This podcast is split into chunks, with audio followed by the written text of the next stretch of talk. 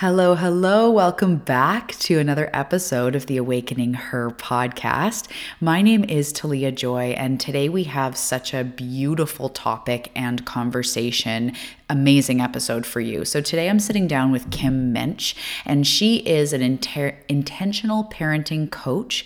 She's a mom of five, let that sink in. And she's the author to a brand new book called Becoming Me While Raising You.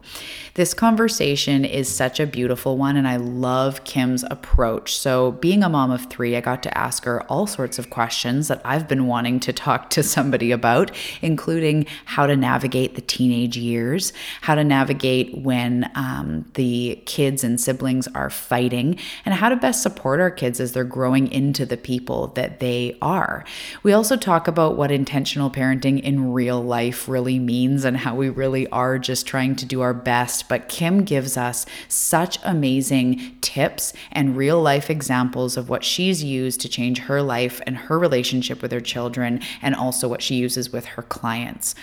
Kim also talks about her story of the struggle of her son who had substance abuse issues and struggles, and how she supported him through that situation and where her son is today. There's so much packed into this episode. I can't even recap it all in the intro. You're going to want to listen. You're going to want to take notes. Definitely grab her book and check out Kim. I will put all her links in the show notes for her social media and her website so you can check out everything that she has to offer. So, without further ado, enjoy this beautiful episode on intentional parenting in real life with Kim Muench.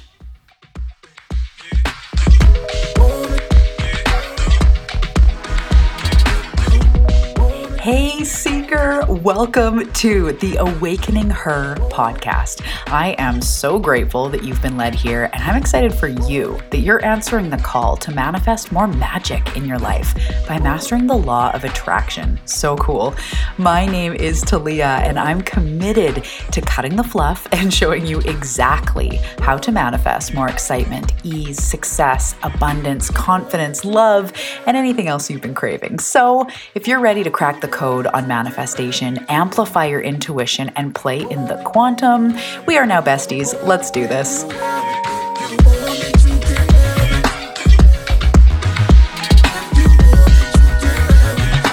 Hello, Kim. Welcome to the show. I'm so excited you're here today. Thanks for joining us. I am just delighted to be here to have this conversation with you, Talia. So thank you so much for having me. You're so welcome. It's going to be amazing. I haven't had anyone on the podcast yet to talk about parenting or anything to do with our connection with our children and how to, you know, be a, a great parent and still be a seeker and developing ourself and all of that. There's so much in here. So I'm really, really excited that you're here. A lot of my audience are parents, and I know that we're just going to all benefit so much from what you're going to share today. Mm, I'm so excited to be the first person that you're having talk about this because there's so much to talk about. yeah. So let's let's dive in. Can you share with us a little bit about who you are and what you do, what you're pas- passionate about? Sure, I will do that. I am the mother of five kids who range in age from 15 to 33 at this point. And I had a very um, upper middle class upbringing in the Midwest. I went to private school, had great family vacations, had good connection with my parents when I was young. And then as I proceeded through my teen years, I still had a reasonably good connection with my mom, but not so great with my dad. Um, I actually became a mom for the first time at the age of 18. And so I had gotten my freshman year in college partway done and found out I was pregnant. And my parents were very unhappy about that, obviously, especially my dad, who basically three quarters of the way into my pregnancy gave me the ultimatum of, you know, if you don't give this child up for adoption, you need to leave our family home if you intend to raise this child. And I knew nothing about how I would do that, but for months I thought about it and it really it tore me up because I totally felt as if I was supposed to be this child's mother, you know, day in, day out. And the thought of him calling him or her calling someone else mother just really tore me up. So bottom line, I had a nanny job at the end of my pregnancy, and the woman that I nannied for told me about welfare. I had no like no clue that that even existed. And so, as a nine month pregnant, 18 year old mother, I went into the city of Milwaukee. I live, my home state is Wisconsin. So I went into downtown, into the city, into a not very nice area to apply for welfare. And I moved out of my family's home on $360 in food stamps a month. So I got this teeny tiny apartment across town. I had no car. I, uh, my mom was very, I will say, my mom was very helpful. She felt she needed to stand with my dad in terms of the decision made to have me leave home. However, she did help me set up my little apartment and she gave me all of her old dishes and things. So I started out like she got new stuff and I got, you know, hand me downs, but I didn't care. So uh, I was on welfare for about a year. And the only skill I had really picked up in high school and in early college was typing. So I ended up finding a secretarial job. And once again, my mom helped me. She babysat so that I could go to work because I never would have been able to get off the welfare system if if I if I didn't have that help. Um, so I little by little I gained skills and uh, I I was dating my son's husband, so I ended up having a boy. And my son's husband and I stayed together for about the first three years of his life. And it was an emotionally abusive relationship that turned to be physically abusive at one point, And that was kind of my boundary. So once that happened, I knew I had to get out of the relationship. It was just a little bit difficult for me to do that, as anyone who's been in an abusive relationship would know. Um, it took me some time and definitely some energy, but we did split up. And then, of course, our son has to had to go between our two very different homes for the rest of his childhood. And I shortly thereafter started dating my husband, and we got married and had four kids together. So, um, like I said, that's where the, the kids came from. And my oldest, um, so I have four boys and a girl, and they're 33, 27, 23, 18, and my daughter's almost 16.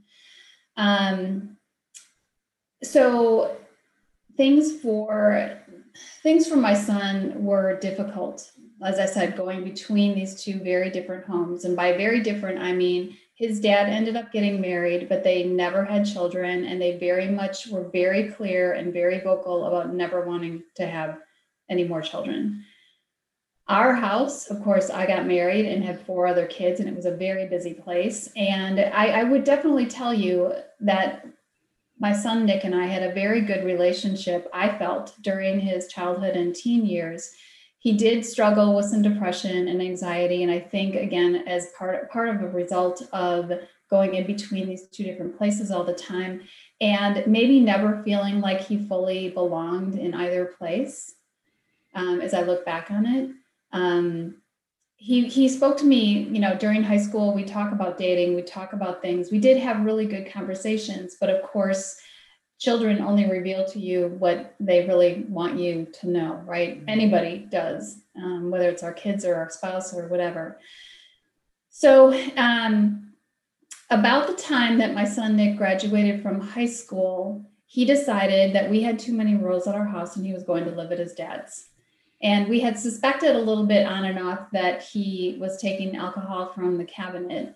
My husband more so than I, but I was the one that always confronted my son because I was his mother. So I asked him, you know, the three or four times over his high school years if he had taken alcohol. The answer was always no. And I believed him because we had what I felt was a really good, trusted relationship. So at 18, when my husband finally confronted him, he decided he'd had enough, too many rules, and he was going to live with his dad, which of course made me very, um, very sad. Shortly after that, my husband got a job in Texas, which is where we live. So uh, Nick was graduated high school, started community college, had a job, had a girlfriend, and there was really no reason or anyone he knew in Texas. So he stayed in Wisconsin. And about a year after we were in Texas, I got what I call my parenting wake up call in May of 2008. He called from Wisconsin to tell me that he had lost the last three days of his life to an alcohol binge and he was recovering. It wasn't the first time, and he really needed help. So I will say that there were signs, and that parental denial can be incredibly um, strong at times. But that phone call was really my catalyst to begin really opening my eyes as to what was going on with him, what my parent, how my parenting was contributing, because it was. And I needed to acknowledge that. And then it started me on a personal journey, quite frankly, of looking and becoming more aware of how I was parented, because how I was parented was very much the way that I was parenting my children. And on a side note, I truly believe our children are coming into this world, A, more sensitive, and B, their behaviors, the rise in anxiety, depression, and suicidality that we're seeing is a screaming cry for help that we need to evolve the way that we are parenting them to one of with them rather than over them. And and while I I know I had good conversation with Nick and I know I respected him, I think more than my parents did even while he was a teenager, I've learned so much since that time about the parent child relationship specific to adolescence and how important it is that we listen more than we speak and that we listen to understand, which doesn't mean agreement. Mm-hmm. So, uh, through a series of really, you know, intense events over the next couple of years, um, Nick progressively went through medical detox a couple of times. He ended up with a DUI. He ended up in um, outpatient treatment here in Texas and then inpatient here in Texas. And it was about two and a half years of major downward spiral that really catapulted um, in February of 2010 when his dad passed away from alcohol use.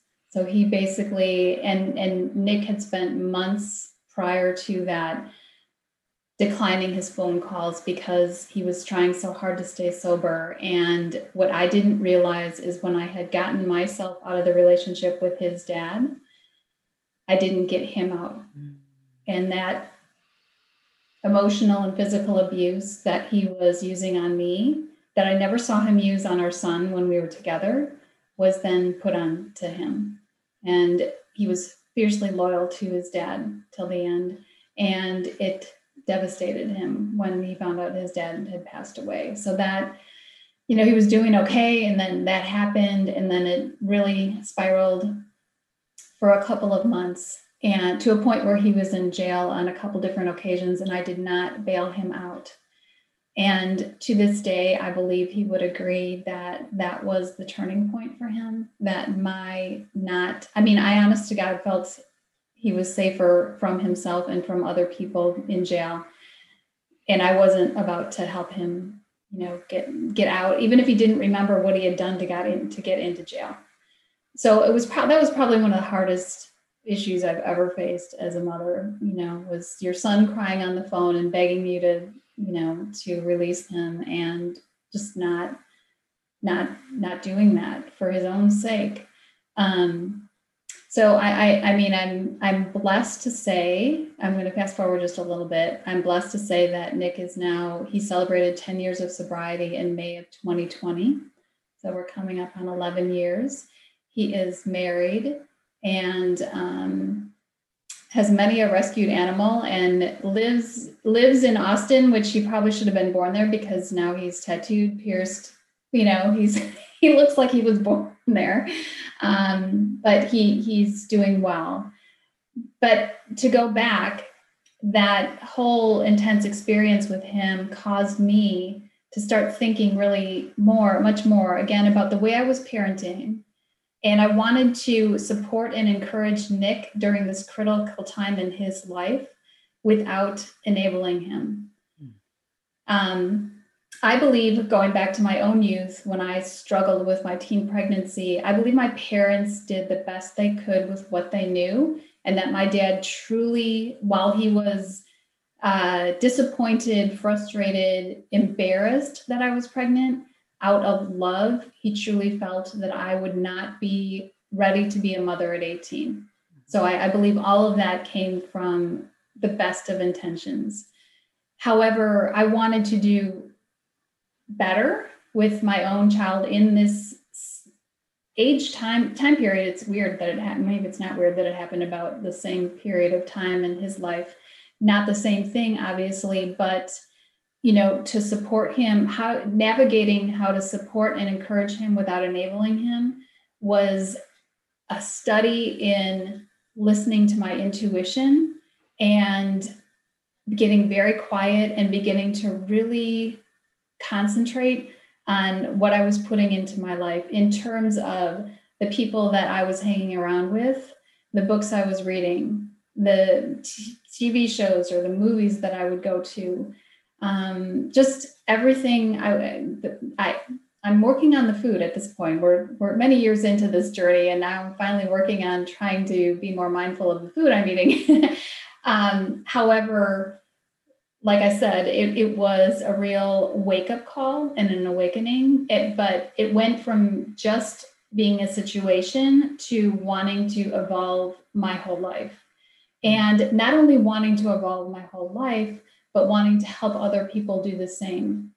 Um, I had, I, after Nick, we got him into some kind of facility. I had every intention of becoming a licensed chemical dependency counselor for teenagers. I thought that was my calling. So I went back to school. I got a degree in psychology. I passed the Texas state exam. I started on my 4,000 internship hours and about a thousand hours into it. I decided working with teenagers who didn't think they had a problem was not what I wanted to do. Um, however, I really loved educating and supporting and encouraging the parents whose kids were in treatment but I wanted to help people before they were in a crisis situation. So I I actually about that time heard about parent coaching and didn't even know that something like that existed but I looked into it and then got certified in it and now work in the field of coaching specifically mothers of adolescents so kids ages 10 to 25 and I work with women who want to work on themselves in order to have a healthier, stronger connection with their children. Um, and I, I've chosen specifically this population because I know, first of all, I'm still immersed in it with my own two youngest kids. But also, I think that there's so many parents that A, feel isolated, and B, white knuckle their way through their children's adolescence. And I don't think it needs to be that. I just think we need to relook at how we are raising, specifically in my case, our, our kids through adolescence and coming together with them again rather than parenting over them. That is amazing. I I just want to acknowledge, first of all, what you've been through. Thank you for sharing it. And I know it's part of your story and, you know, it's in the past, quote unquote, but it, that's, I can't imagine what that would be like. And I was really feeling you as you're saying, like a phone call where they're begging you to help. And your entire life, you're here to help your children. You're here to lift them up. You're here to, yeah, there's times you bail them out where you pick up the toddler who's fallen fallen or you help the kid tie their shoes like you're you want to help them. You your heart wants to help them but acknowledging that you actually felt helping him was not bailing him out. Helping him like you said he's safer where he was in that moment. I just want to acknowledge that choice. It must have been so hard but i am so grateful mm-hmm. that you did that because it is a breakdown that led to a breakthrough. It was a probably the most intense moment of your life that led to you being able to do incredible work for all of us. So I just really want to acknowledge you for that. I can't even imagine. Can't even imagine. Thank you. It was like I said, I've I've seen some difficult moments as a mom, but I think that those phone calls and that decision were probably the most challenging, right? We deeply love our children. We don't want them to feel hurt. And and the worst part is when you know your child is is torturing themselves with mm. whether it's drugs or drinking copious amounts of alcohol to blurt out you know their pain and their or their anxiety or whatever you know is is going on for them. You know i tried so hard as a parent to give him a, a life that you know would make him happy and that's what we want right as parents is to make our kids happy but the reality is not all of life is happy and there was a really dark moment in in his couple year time period where basically I would appear, you know, to my kids and to my husband all day long as if things were okay. You know, we, you know, Nick wasn't right under in our house. So the kids really didn't see what was going on. Mom would disappear here and there and get on a plane and go to Wisconsin and take care of things, but they didn't really know what was going on. And it was only after my husband would be softly snoring at night that I would let go of my emotions and cry. And I remember one night in particular, or one morning in particular, I woke up and it wasn't that I had a dream, it was a peaceful knowing that I didn't know what Nick's journey was about here and what he was supposed to, what he was learning, what he was meant to evolve through, and that all I could do was encourage and support him the best I could along the way. And mm. it was so liberating and freeing, quite frankly. For me, I, I, I had given up any illusion of control prior to that.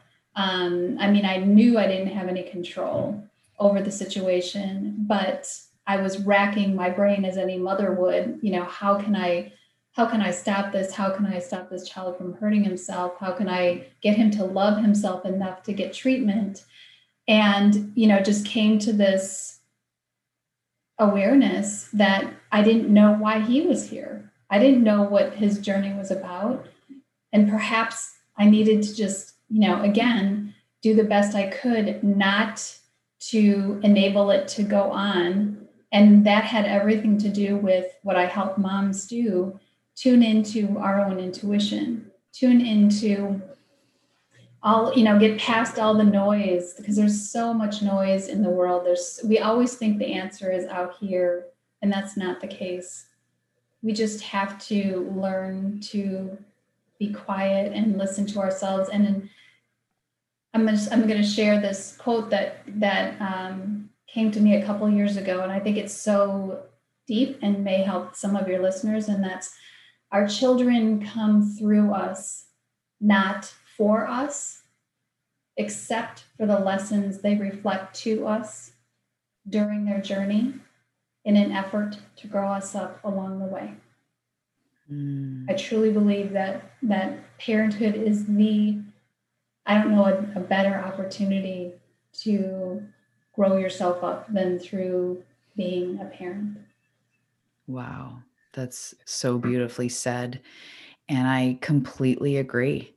I don't know if I thought that before I had kids, but being now in it for almost 11 years, my oldest is 11 or almost 11, um, grow us up. Yeah. I was mm-hmm. really struggling when I decided to become a parent, really struggling with myself. I had an eating disorder. I was, you know, not healthy um, as far as how I was treating myself, how I was talking to myself, what I thought of myself. It was all in my, you know, it was just not a good time. But through, and my kids were such a big part of that. I had two girls first, and it was, it kept on, you know, I kept on thinking, what am I going to be teaching them? Not even by what I'm saying, but how I'm being, how I'm acting, my body language, how I feel about myself. And it was, you know, series of wake up calls. And it, it wasn't pretty. There was lots of them, but it was this like they were growing me up. Like it was, I heard this, you know, kind of like grow up, Talia. Like this is not being harsh, but be, being like, what do you want to be? What kind of parent do you want to be? What kind of helper do you want to be along this path? And I mean, the lessons are endless. And I, yeah, I just really, I really agree with you. Um, I'm really interested on you choosing to parent or parent coach help mothers through adolescence. And I think that that is so cool because I'm having my oldest girl, you know, entering this time right now. Um, there's a lot of it that they become almost a mystery to us because the little girl we knew or boy is changing. Their preferences change their moods change their what's important to them is changing their language change their body language their hygiene change like everything. And sometimes we find ourselves going like I used to feel like I kind of knew how to parent you at some point and now like I don't even know how to deal with this. And so there's so much in there. I'd love to hear a little bit more about why you choose adolescence. Also sure. bringing in that aspect you said about I don't know why my son's here, like what his journey is about. I just need to support him. I feel like that adolescence part is that sort of the beginning of the true blossoming of what could be their soul's purpose or the you know the, the imprint they're meant to make in the world. So can you just talk about that a little bit? So much to say. you might have to rein me in a little bit or help me focus because I could go all over with this. The reason that I choose to work specifically with mothers of adolescents is, like I said, I'm still in the process of adolescence with, you know, adolescence goes from about age 10 to the mid 20s. So three of my kids are still within that range. I feel like it's very helpful for me to be in the process of this with my kids while in, directing my help to those people specifically mothers because i believe mothers are the emotional barometers in their families. And when moms are working on themselves when they are um, honing their intuition and um, really you know quieting the outside noise and paying attention to who this child is developing in front of them. And yes that goes through so many changes. I mean the hair color and the you know the behavior changes and all of this. And this is this is this is a beautiful stage of life for our kids. And it gets really um, bad press in the in our culture and in the media. And I, I just think it's such a gift to be able to to i don't want to say quell the anxiety but there's a lot of anxiety that goes on with parenting our kids through all these changes that are going on for them. And if we can get quiet and if we can work on our own emotional attunement, we'll then be available to them. And our children will not come to us with their challenges, with their questions, with their dilemmas and anxieties. If they can feel, if first of all, if they hear us and, and they just hear that we're we've got a hundred other things going on, or if they see it. But more than that, you can be in the same room with someone, and we all know this, and you just get a feeling from them about whether or not they're really present to you or not. Mm-hmm. And I do think the one thing that we need that our best defense, if I can say this, our best defense against drug use, alcohol use, our children becoming promiscuous, what all of those things is the connection and the relationship that we have with them, that they are seen for who they are mm. and heard for who they are and not who we want or need them to be, which doesn't mean, hey, you know, become their friend, or it doesn't mean have no rules. It means where you can give your children choice, give them choice to try things, to be who they're meant to be to you know stop doing something whether it's a sport or a musical instrument to you know, um, to express themselves wherever you can, give them choice, but then have a few non-negotiables that you know for that that provide structure you know and we can we can go into that but i think i might be going off track so i don't want to do that um, but i love working with moms again because i truly believe that and, and dads play a vital role in their kids lives and, and i do work with dads but I typically market to moms because I totally believe that they are the ripples. They are the calm in the storm of the family. Mm-hmm. And when we are working, you know, I've seen it in my own life and in the, the lives of the women that I have coached over the years. Um, I just think moms are key. Mm-hmm. And also, that's what you are. You can relate best to being a mom. Yeah. But I so agree with you, is like, like you said, we all are, you know, the dad or the partners, both parents are the pillars. Um, they're both equally important, but there is a connection. I mean, we did most of us carry them in our body or we have that you know deeper connection mother's intuition even if you didn't carry your child mother's intuition is a very strong very real thing mm-hmm. and i love that you said that earlier about how we're always looking for solutions outside but inside is is the answer and i teach intuitive development that's like my language that's my truth i, I 100% agree but i think it's cool to think about that with parenting because mm-hmm. you know in all the different stages there are so many ways you can do things right? And and especially the the things that we look at like either problems or things we need to help them figure out like say potty training sleeping through the night or if they're having anxiety like the times when we can step in and help them and teach them there's so many ways to do things. And i find now being on my third um, my youngest is a year and a half so i'm back into diapers and i'm back into all that well whereas my oldest is you know almost 11 so there's i've been doing this a bit there's a little bit of a gap there. Um, and i just look at it like I have to do what's best for me. We're looking right now specifically at like helping him to sleep through the night and not wake up 700 times. And, you know, every every method under the sun right? You can let them cry it out and scream for hours. You can bring them in the bed. You can you know whatever. Some people suggest a pacifier. Some people get them to have a stuffy. Like it comes back to what do i feel my son needs mm-hmm. we need as a unit as a family? And um, of course that's just one example but i really do believe that that we do know better than other people. There's processes and tools for sure we can get that support but it's going to come back to what do you feel is best for your child and for your family? Right and if you're not paying attention if you're not like i have a um, very vibrant or very um, uh, meditation life that is something very very non-negotiable in you know i get up in the morning and i meditate and i set an intention for my day. Um, and this is what i coach women on as well like i I just truly believe that we need to have some quiet time. The lab, if, if you know, if the last year has not taught us anything else, it's how important it is to be in the here and now mm-hmm. and enjoying the moment, as opposed to um, future tripping, whether it be about our kids or our finances or whatever. I mean, I just think that this last year has been just a really screaming example of the importance of you know quietness within yourself and taking time to reconnect um, so that you can get some of the some of the answers that you seek about whatever situation is going on in your home or in your relationships Mm-hmm, definitely. That presentness, like you said, you can just feel when someone's present or not.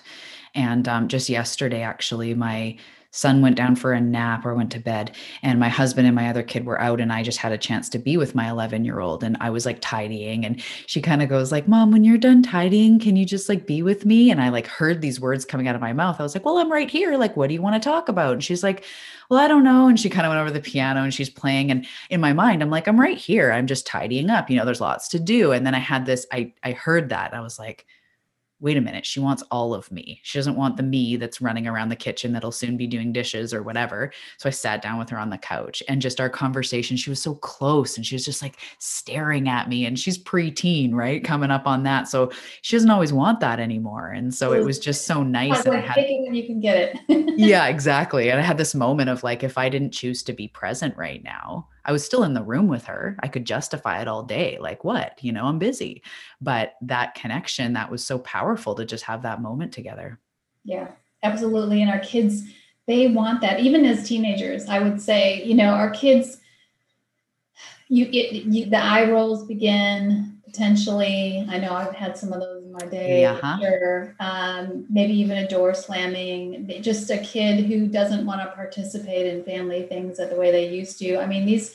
I think one of the things that helps us determine what are red flags and what are just normal teen behavior helps when, first of all, we educate ourselves on this stage of development. That's another thing that I really do with parents is get into a little bit of Dan Siegel and how the brain develops during adolescence because we know so much more than i mean i'm 52 we need so we know so much more now than my parents ever knew you know about my growing brain. And i not that we need to get all technical about it but just to know kind of what's going on for our kids and why they might be behaving the way they are and what to look for that maybe you know is a red flag and what is just kids becoming more independent and having opinions um, the other thing that has been really interesting to watch as I've parented this way for the last, well, I, really started on this whole conscious parenting journey when my youngest two were two and four. And at this point, they're almost 16 and 18.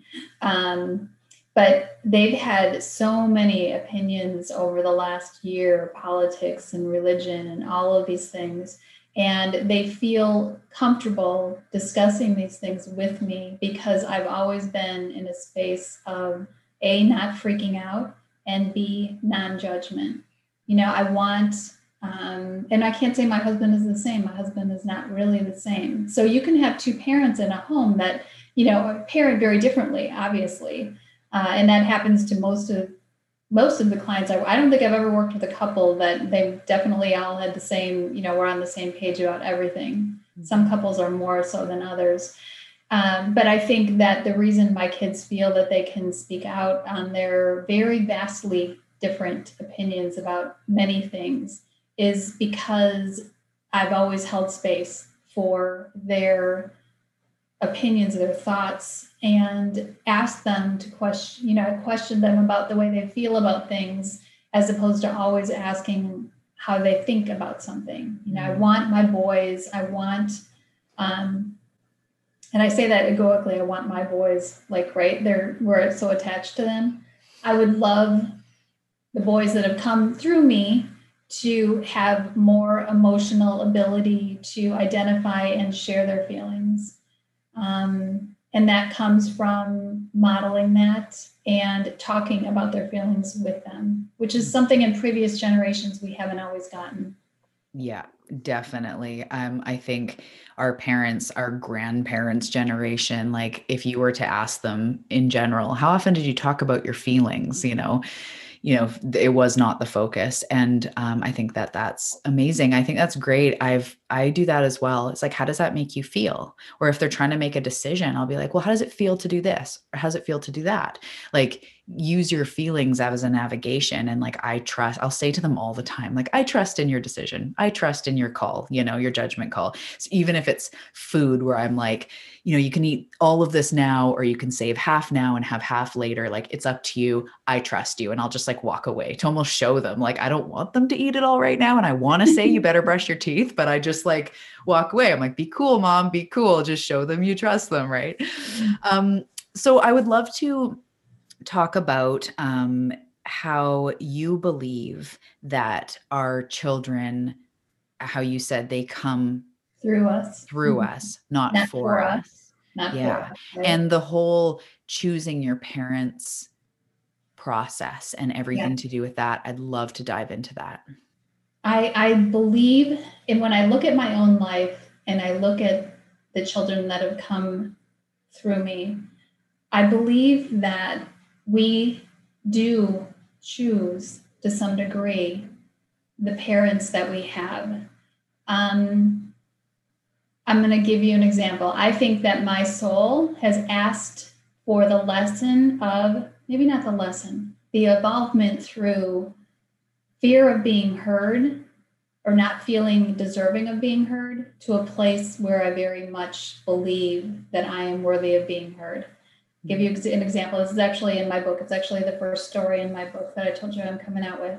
Um, and that is when I was six years old, I we had a neighbor that had a swing set. And my mom was out shopping for the evening, and my dad was in charge of us. And a neighbor came over and started, um, they were talking. And so my four year old brother and myself wanted to go over to the swing set. So we did that, and my two year old brother followed along with us. So four year old and six year old on the swing set, swinging, swinging. We were having a competition who could go the highest, and my littlest brother was in the sandbox. Well, he decided he wanted to swing too. So he came towards the swing and I was going really high and I could tell I knew that something was going to happen and I was very you know I was I was like yelling at him to to stop to not come in front of the swing and I wasn't fast enough to stop and I hit him going full force and then came back over him and I mean I was just sick about this because I of course love my brothers and um, my brother was hurt. And so my dad, you know, oh crap, you know, ran over and my brother was crying and whatnot.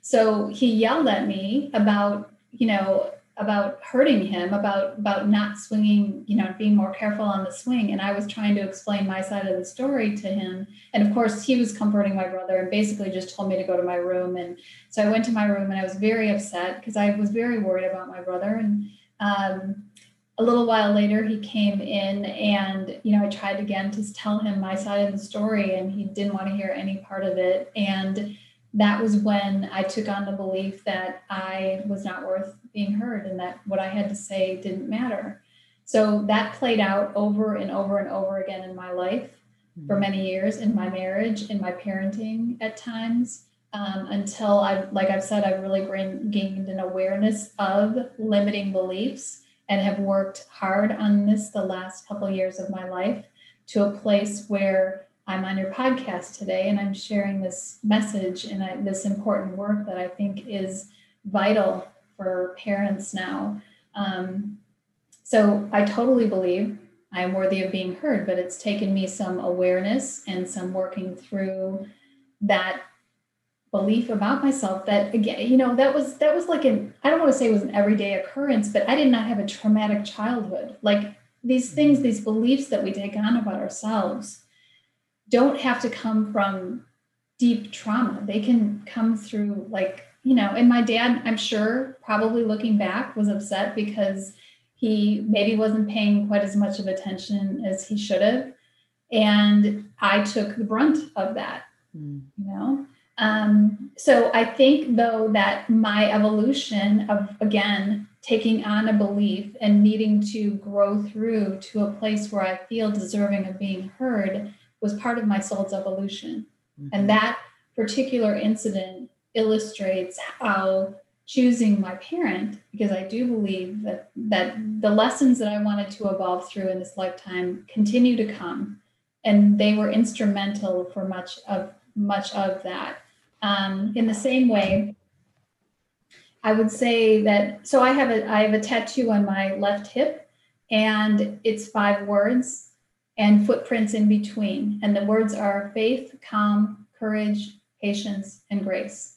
And each of those words represents what I feel each of my children have taught me about life. Faith, very much in myself and in the bigger picture of life with my son Nick.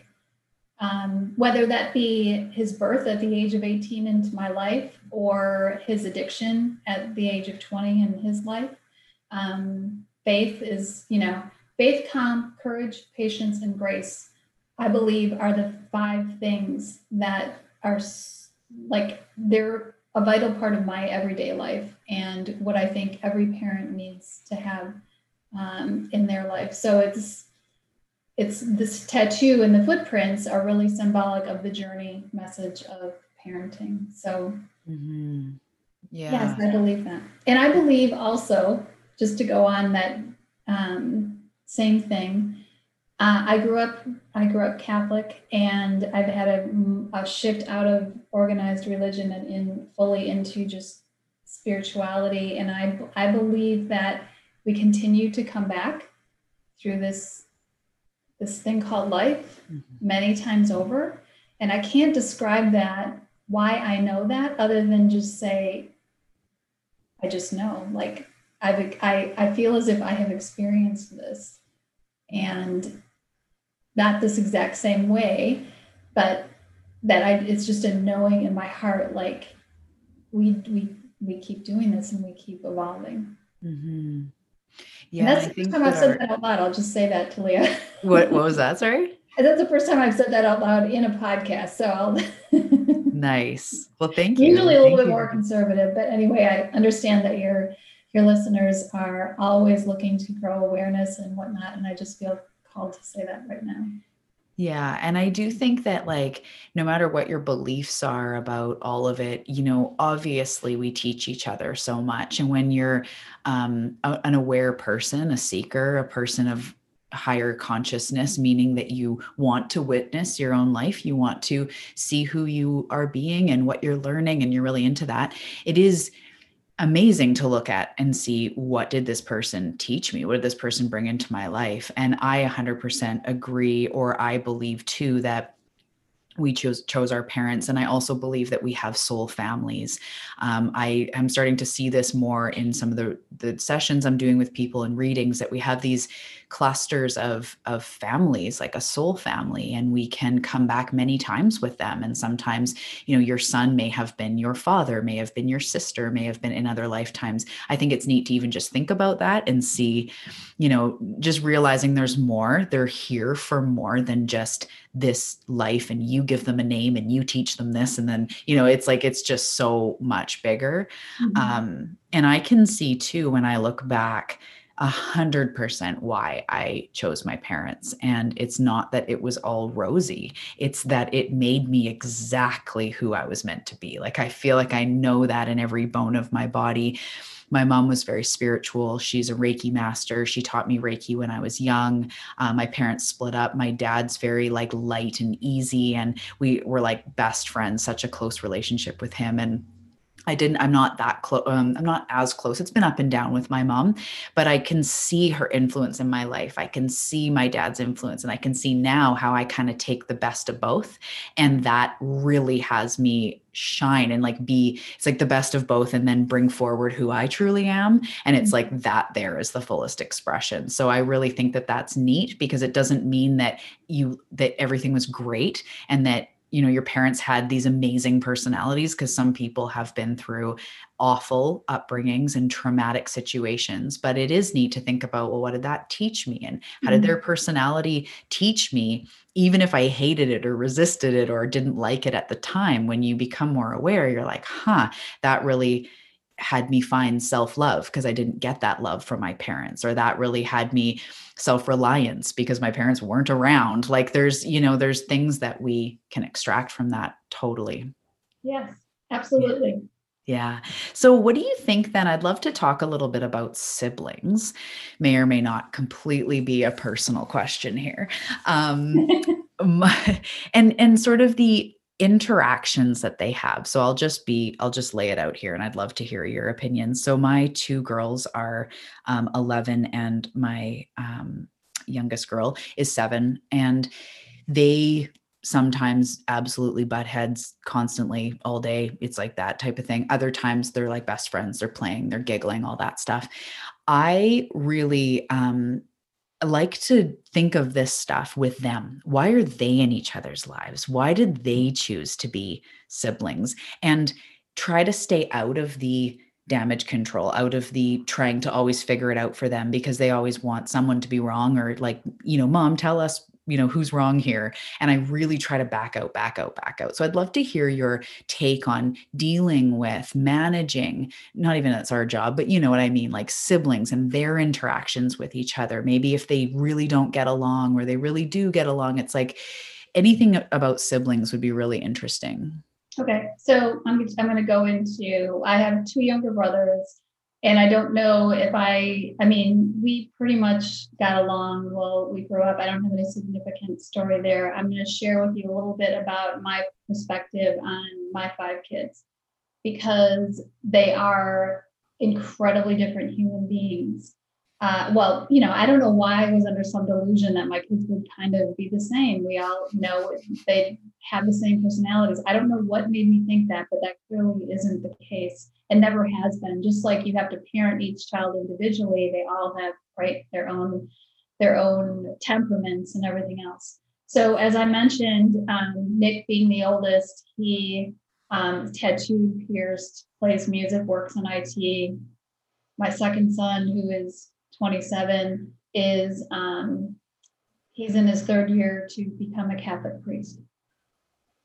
So they're vastly different, right? Mm-hmm. Then third son is graduated college and works in computers, but he's a total free spirit.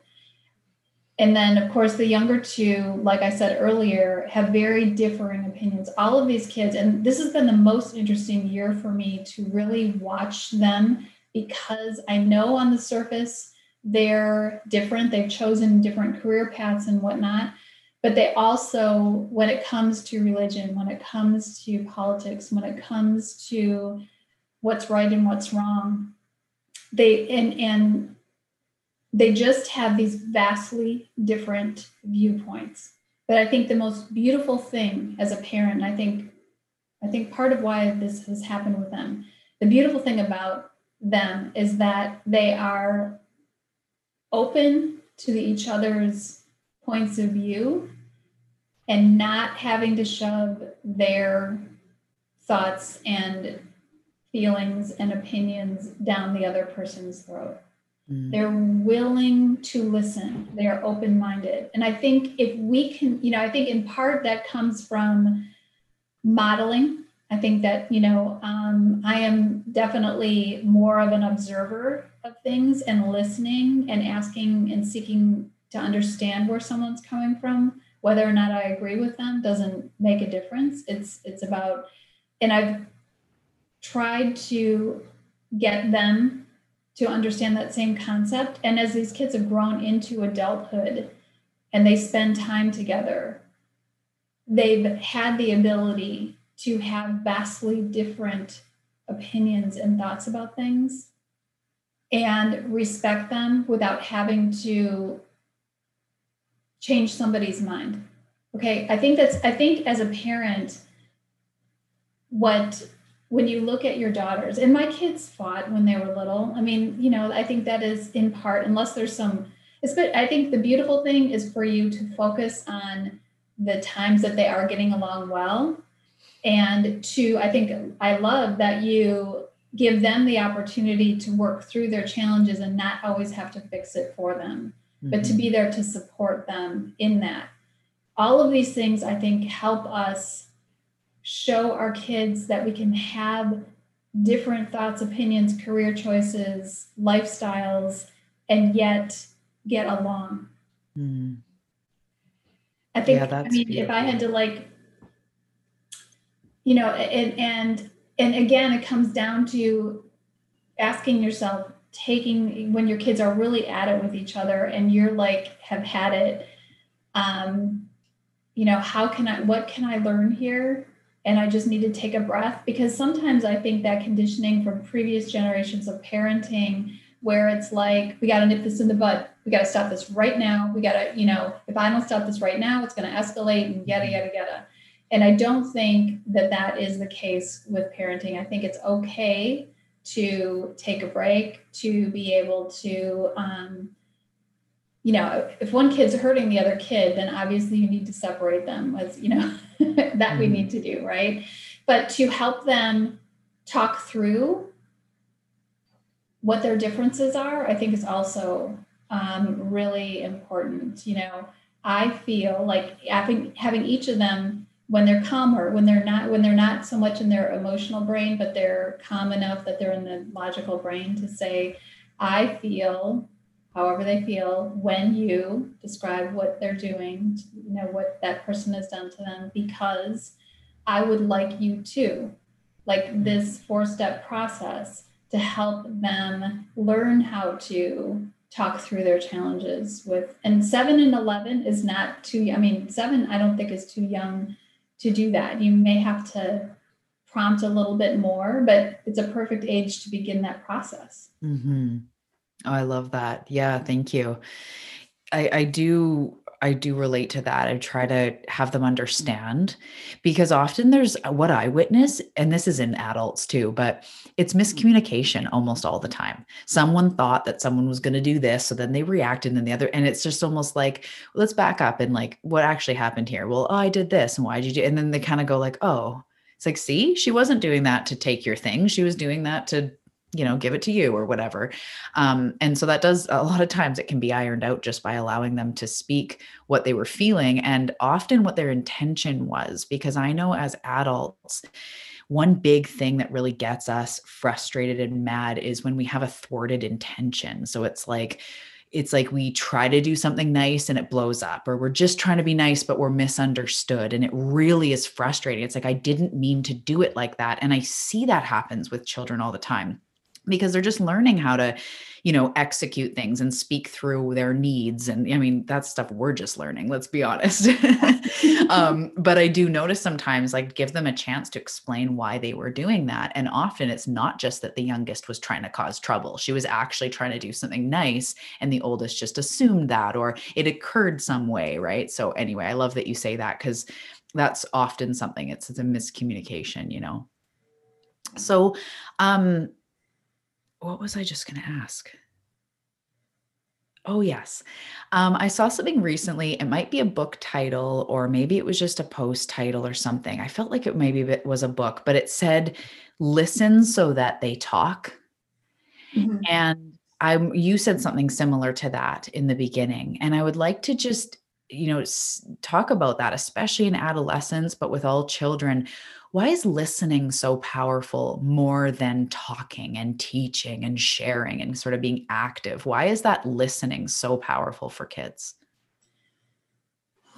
I think because it makes us feel as if we're um, important in the world and, and important in, even in our parents' lives. Um, I think that kids operate, all of us, I shouldn't say kids, it doesn't matter how old you are, we have some basic emotional needs that need that we want to have met and we use it through our behavior. And those emotional needs are acceptance affection appreciation attention autonomy and connection. And attention and connection deeply have everything to do with being seen and heard. Mm-hmm. um, and you know it, when you think back to your own childhood how important it was if your you know parents were busy or whatever. You just didn't feel like important or worthy if you you know and that doesn't mean that we have to you know stop what we're doing every moment of the day of course right? But it has everything to do with again being attuned to your emotions and patient enough so that your children can come to you and feel heard whether they're 2 or 12 or 22 we have an innate need to feel connected, to feel listened to.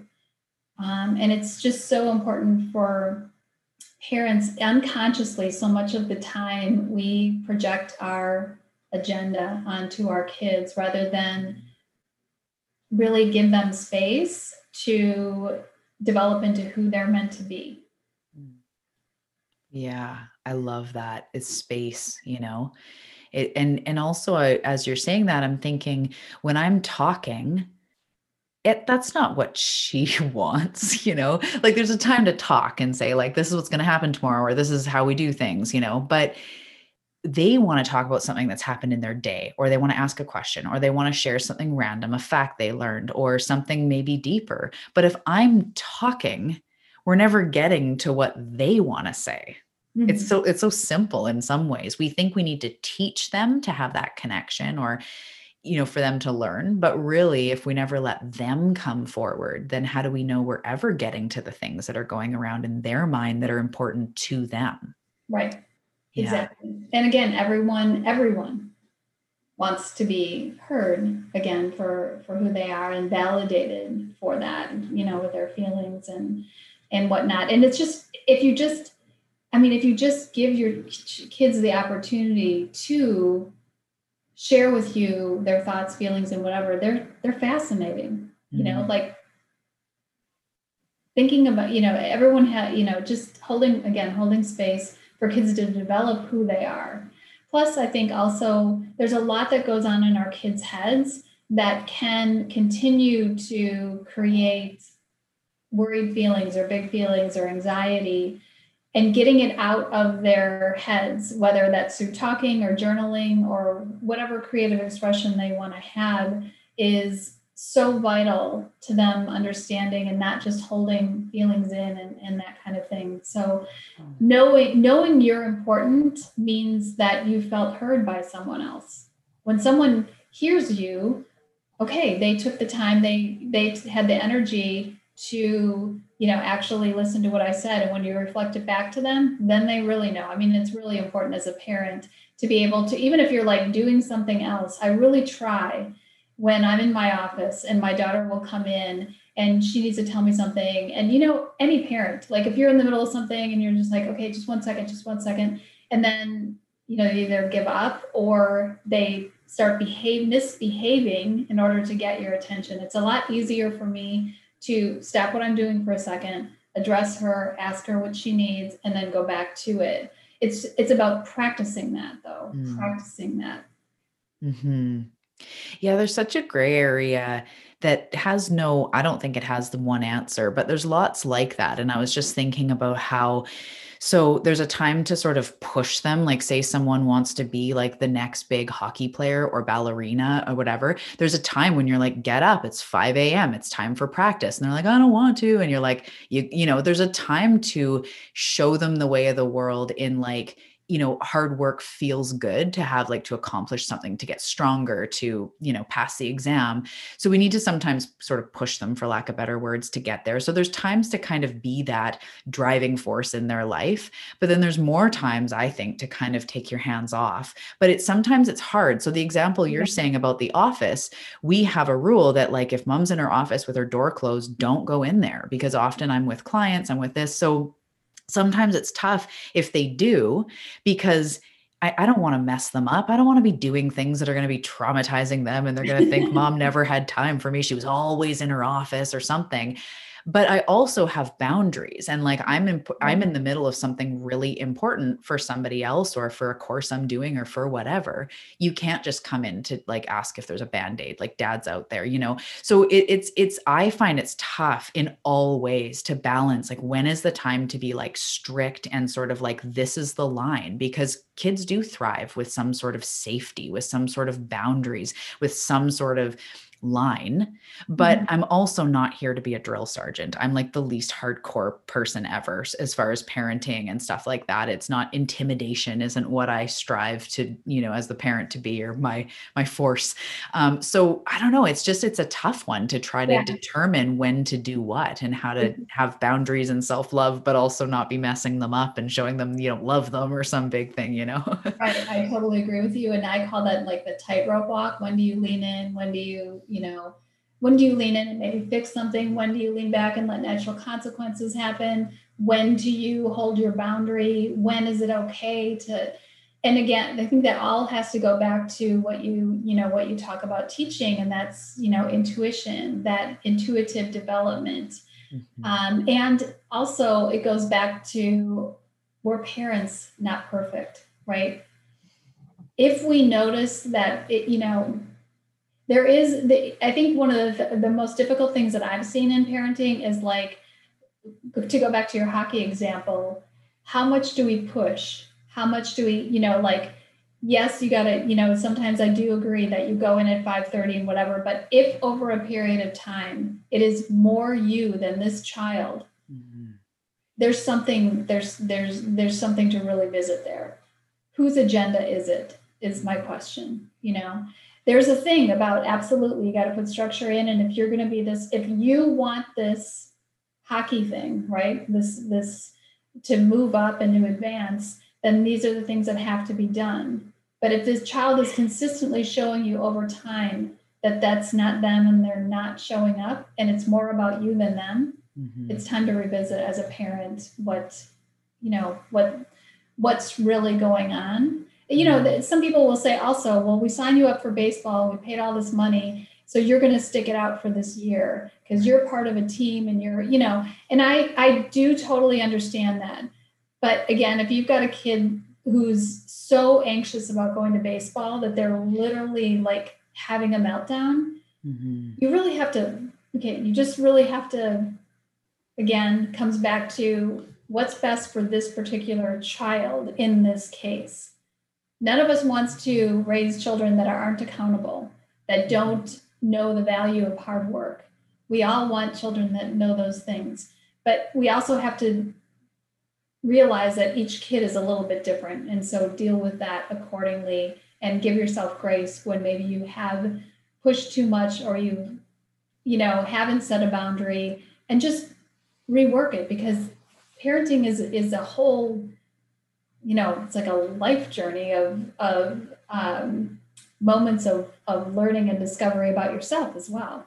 Mm-hmm, definitely for sure. Especially you know women sort of like us and really wanting to advance themselves and move into those places of personal power. And it's like oh yeah i'm also still a mom and i'm still influencing all these other kids or like these children. Um, so it is it's a big it's a big undertaking um, and something that I think is so neat to be conscious of and aware of and intentional, right? The way in which you parent, you're not just reactionary, you're intentional. And I think that's it's so important. Um, so I have a question about when parents and let's just say moms um, or parents in general are noticing troubling things in their children or things that we judge as concerning, the beginnings of things. I've talked recently, I've had clients that have shared their kids are starting to be more anxious or starting to like obsessively pick something or getting um, insecure about their bodies all of a sudden as they change. So not necessarily just like the drugs and alcohol but those more those behavioral things where they're changing or there's something that you know you as a parent you want to check in and kind of go what's going on sweetie? Is this something we need to like help them with love them through? Like what do you think we can do when we start to notice say obsessive or anxious behavior in our kids and there's some sort of change and we want to jump in and rescue but you know we want to also support them? Well i think like you said it, it starts with having that conversation. I think also, um, I'll give you an example. We have uh, every night we have something called the party, which is not a party, but as as a traditional sense. But every evening at um, 10 30 or 11 we meet in my daughter's room and at this point it's only two kids but it used to be more kids um, and we've been doing this for years and years but my daughter has a salt lamp in her room and my fourth son the only one home at this point is the quietest kid that we have. But in there's something about the late evening there's something about the salt lamp that helps them share what's on their heart at times and share their worries and stuff. So i think first and foremost making sure that you have that one-on-one time with your child, whether no matter what that looks like. The party really started because I used to go to each of their rooms and say goodnight, right? And then the kids, some kids were older, younger. There's 17 year difference between two kids. So, um, you know, then it kind of got to a place where we were all kind of gathering in one room, and the older kids were maybe sharing about what was going on in middle school for them, and the younger kids talked about elementary school or whatever. But I, I think it's important to have one-on-one time with your kids, but also have some kind of special time with your kids. Once in a while at dinner my daughter mia will say i've got tea for the party which is her saying like i've got something really exciting that i want to talk about at the party. So it's a tradition that we've really built that's beautiful. Um, i think also one of one of the things you can do in addition to having that conversation is to say how can i best support you. How can, here's what I'm seeing. I'm concerned about it. How can I best support you? And your child may not know right away the answer to that. They might not be like, oh, yeah, mom, I just need you to take me to the pediatrician. I mean, like, they may not know that. However, you could, to begin this, if you've never done it before, you could give them some choices. Again, I think choices are really important, right? So you go to your child and you're saying, I'm concerned here's what I'm seeing. Do you want to, you know, are you willing to share if they're willing to share? If not, say, well, either way, saying, how can mom best support you in this? Mm. And then if they don't know, I, I think the older a child is, the more we need to give them some time to think about how you can support them. They may not know right away. My daughter has come back to me on occasion and been like, you know, when you asked me that, mom, I didn't know, but now this is what I need and we talk about it then um, but or to give them some choices you know it's a it's a, a challenge with their friend that they're going through or whatever you know how can mom best support you i don't know well I could listen. We could troubleshoot this together and talk, you know, talk back and forth. I think I think it's really it's really important to not avoid a conversation if you're concerned about your child. Um, I will tell you one of the things that my parents did that was not helpful. They were worried about me in high school and they went and read my diary, which was not helpful. That happened to me as well.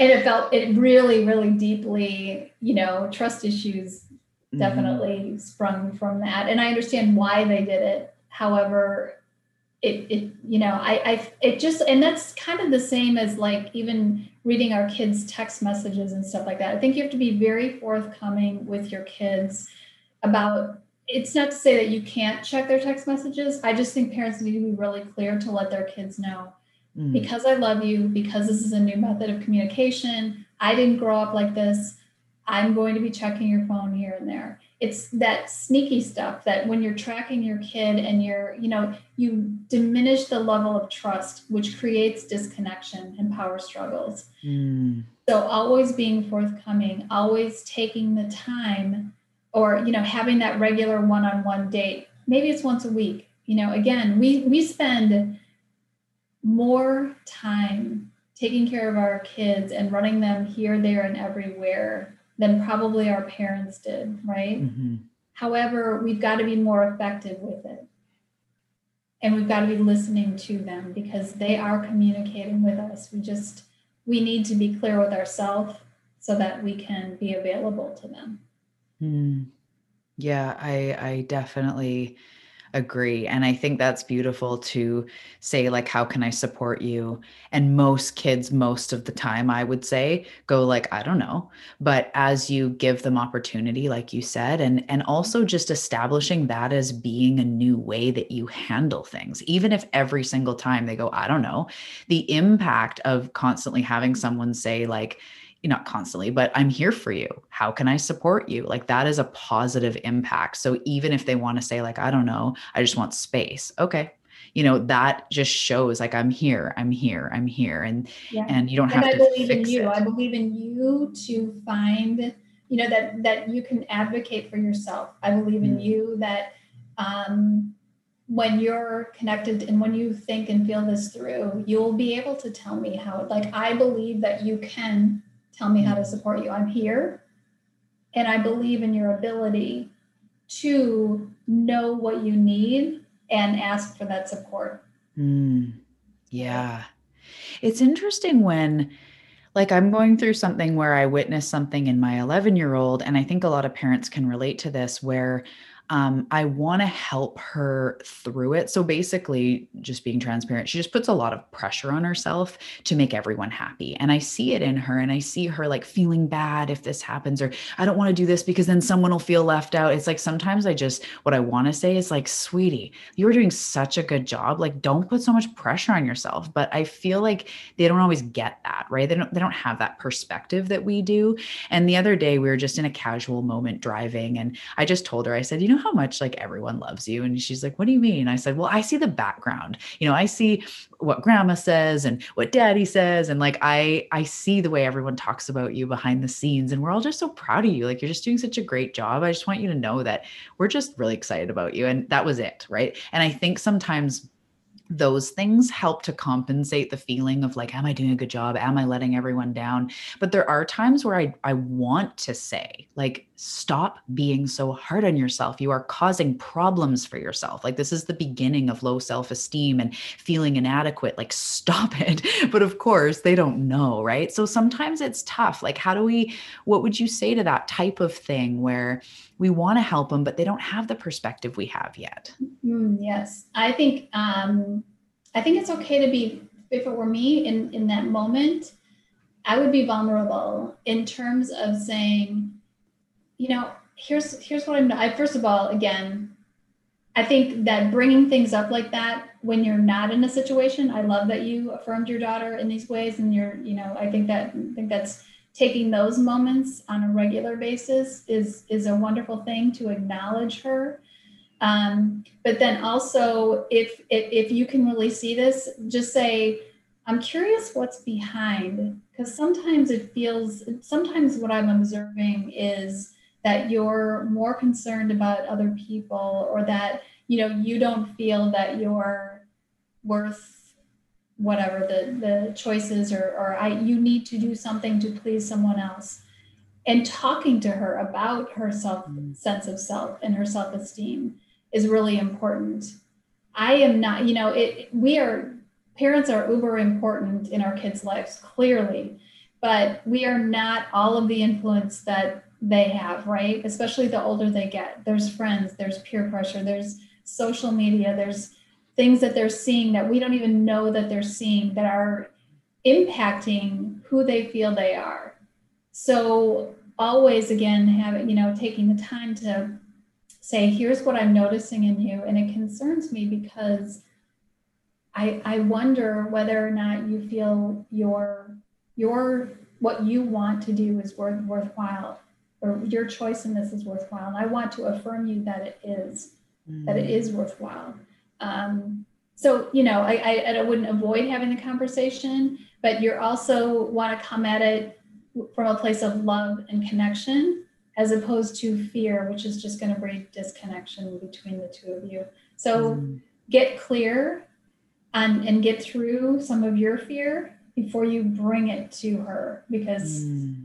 You're what you fear most. I mean, we, I'm sure we've all known this. Like, like sometimes what you fear the most, you can create just by mm-hmm. the way you mm-hmm. handle something. So getting real clear with yourself what's what's this about for me what is it about me that i'm not my esteem is not you know because usually our kids are reflecting or mirroring back to us something in our own lives mm-hmm. as much as we may not want to hear that so my question to you is where in your life are you lacking esteem or putting too much pressure on yourself mm, yeah i love that I really think that that's, I mean, people are definitely mirrors to us. And, you know, when you first said, like, about like my reaction to her feeling this way as I thought like I want to save you all the low self-esteem that I had that at you know in my 30s I had to like scramble to find where I felt like Bambi finding her legs with self-love. Like I just it was so not what I was used to practicing. And so I want to be a parent who whose whose kids get that they're loved and get that they're worth it. And so my agenda is like you better know you're worth it. but you know that's the first thing is I feel like I want to save you this stuff. But I hear you. It, it's also a mirror of me currently. Why does that bother me? Why can I recognize it in her too, right? And I think that yeah. that's something that comes up with kids is often one of our kids or maybe a few of them are so much like us mm-hmm. that we try to interject with all the things that we learned because they're they're exactly like us they're exactly yeah. like we were as a kid and we think gotta, we know right you gotta remember they're not your mini me yeah. I, my daughter triggers me in ways the boys never did right mm-hmm. she's now almost 16 and i i have to you know I have, you know, for example, she's we're on spring break and she went to a friend's house, um, and you know, I just I I think of myself at 16 and what I would have been doing, and you know, you're just like, oh, please don't, you know, go down that. And and it's it's again, it's future tripping. It's not wanting your kids to, but they're not you. Hmm. My daughter is not me. Mm-hmm. I want to, to I want to have better communication with her there's some things that I have discussed with her that I went through as a teenager that um, my mom never discussed with me. Some situations that I got involved in where I knew were wrong or I knew I was in trouble, but nobody had ever talked to me about it. And so I didn't know. So I try to use those things to have conversations with her, not from a place of fear, but a place of you know like knowing if you're here's here's a situation that happened to me. Here's how my tummy felt. Here's how i felt on the inside. If you ever feel like that or something like that know that that's your intuition you know trying to speak to you. Um i don't know you know it, it, it like i said she because she's a girl because i can identify so well with like even if she's not she's not she is not exactly like me at all. I was way more girly than she is, but um, just something about her in that age. There's such an attraction to me wanting to negate her having any of the same challenges that I had. I have to check myself. And I think I would, you know, that would be my advice to you as well. Again, you know, checking in, checking in with yourself on what what's the agenda, where you're you coming from, and if you do need to say something coming from that place of love and not fear. Mm. I love that you said like almost like telling a story. Um, and that reminds me of something I've done as well, where I've kind of gone like, I'll even sometimes like be vulnerable and be like, Do you promise you won't say something? Or can I share something with you? And she'll be like, Yeah, totally. You know, and I'm like, one time when I was a kid and like some boy picked on me or something that she might be going through, and that I feel like I just get her instead of intentionally projecting it i'll sort of tell a story and i'll be like and i learned this and like so i don't know if you can like relate to that at all and she's going like yeah i can relate right but i'm just kind of playing it cool and like if you find that helps you then cool but just know like you know i've had a i've had a version of that before. So i've felt something like what you're feeling.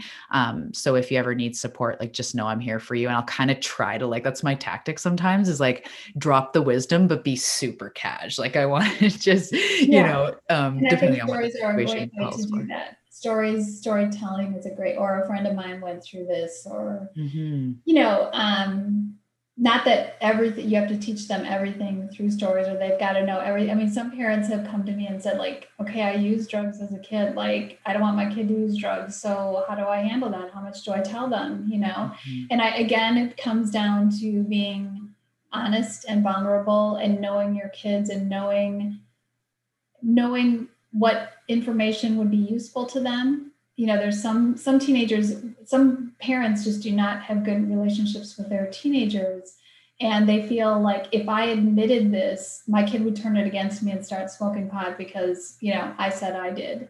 Right. Well that's that's first of all not the kind of relationship you want to have with your child. So let's build the connection with your teenager. Mm. and then you maybe can impart some wisdom like you say through stories. But you can't just drop this information on them. And if you don't have a good relationship with them they may just turn that on you you know? Mm-hmm. let's start with the connection. I think the greatest um, defense if you will we have with our kids who are going through adolescence is the quality of the relationship that we have and the connection that we have with them.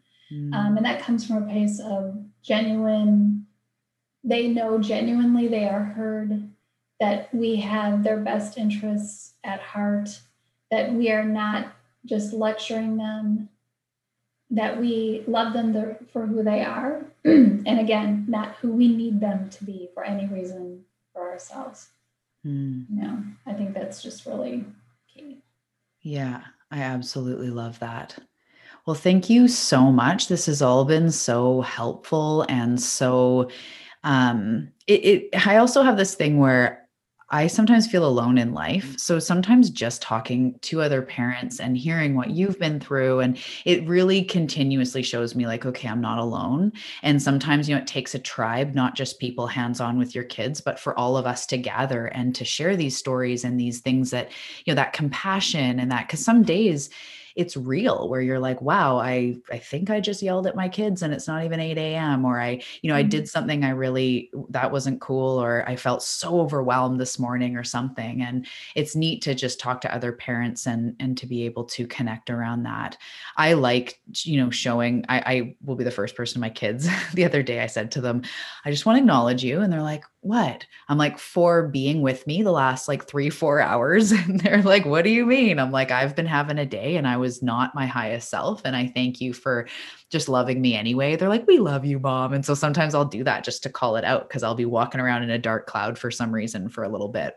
So, is there any last thing you want to share about if somebody is wanting to sort of make turn the corner in being like an intentional parent that whole mm-hmm. conscious parenting intentional parenting what are the first few things we can do or the most important thing when we really want to embark and, and develop that intentional parenting journey um, well i can tell you how i started and that was by you know connecting with some people who are very much have been a doing the work or researching parenting. Um, I about the time that I another really big awakening for me was um, my daughter went through a really major bout of anxiety at the end of third grade.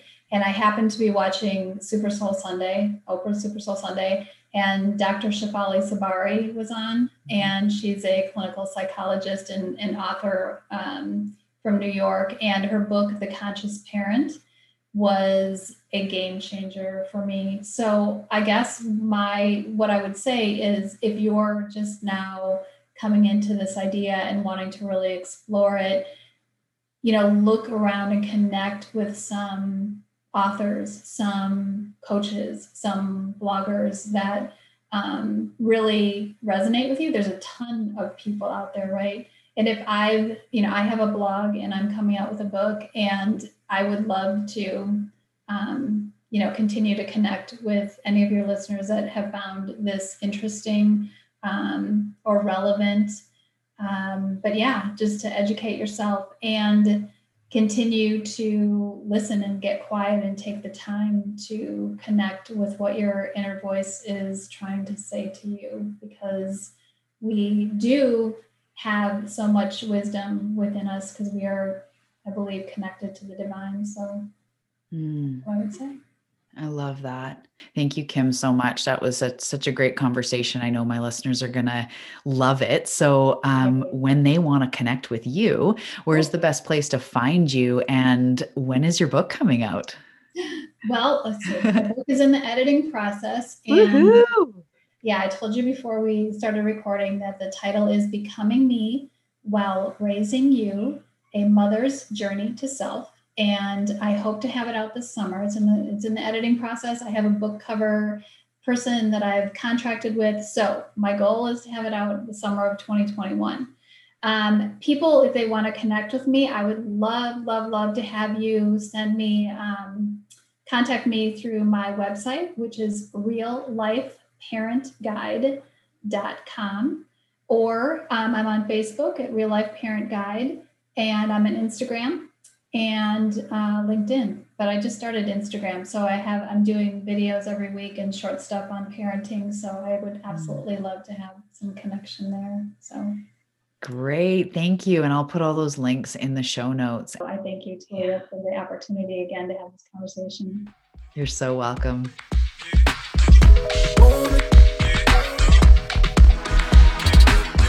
Hey, love. I hope today's episode resonated deep with you. If you loved what you heard today, let me know on Facebook or Instagram at Talia Joy Manifestation. I love seeing the screenshots of you guys listening to the show, as well as your big takeaways. For real, come hang out. I am so excited to expand my tribe and connect with you always. So until the next episode, sending you so much love and light. You are rocking it. You're exactly what the world needs.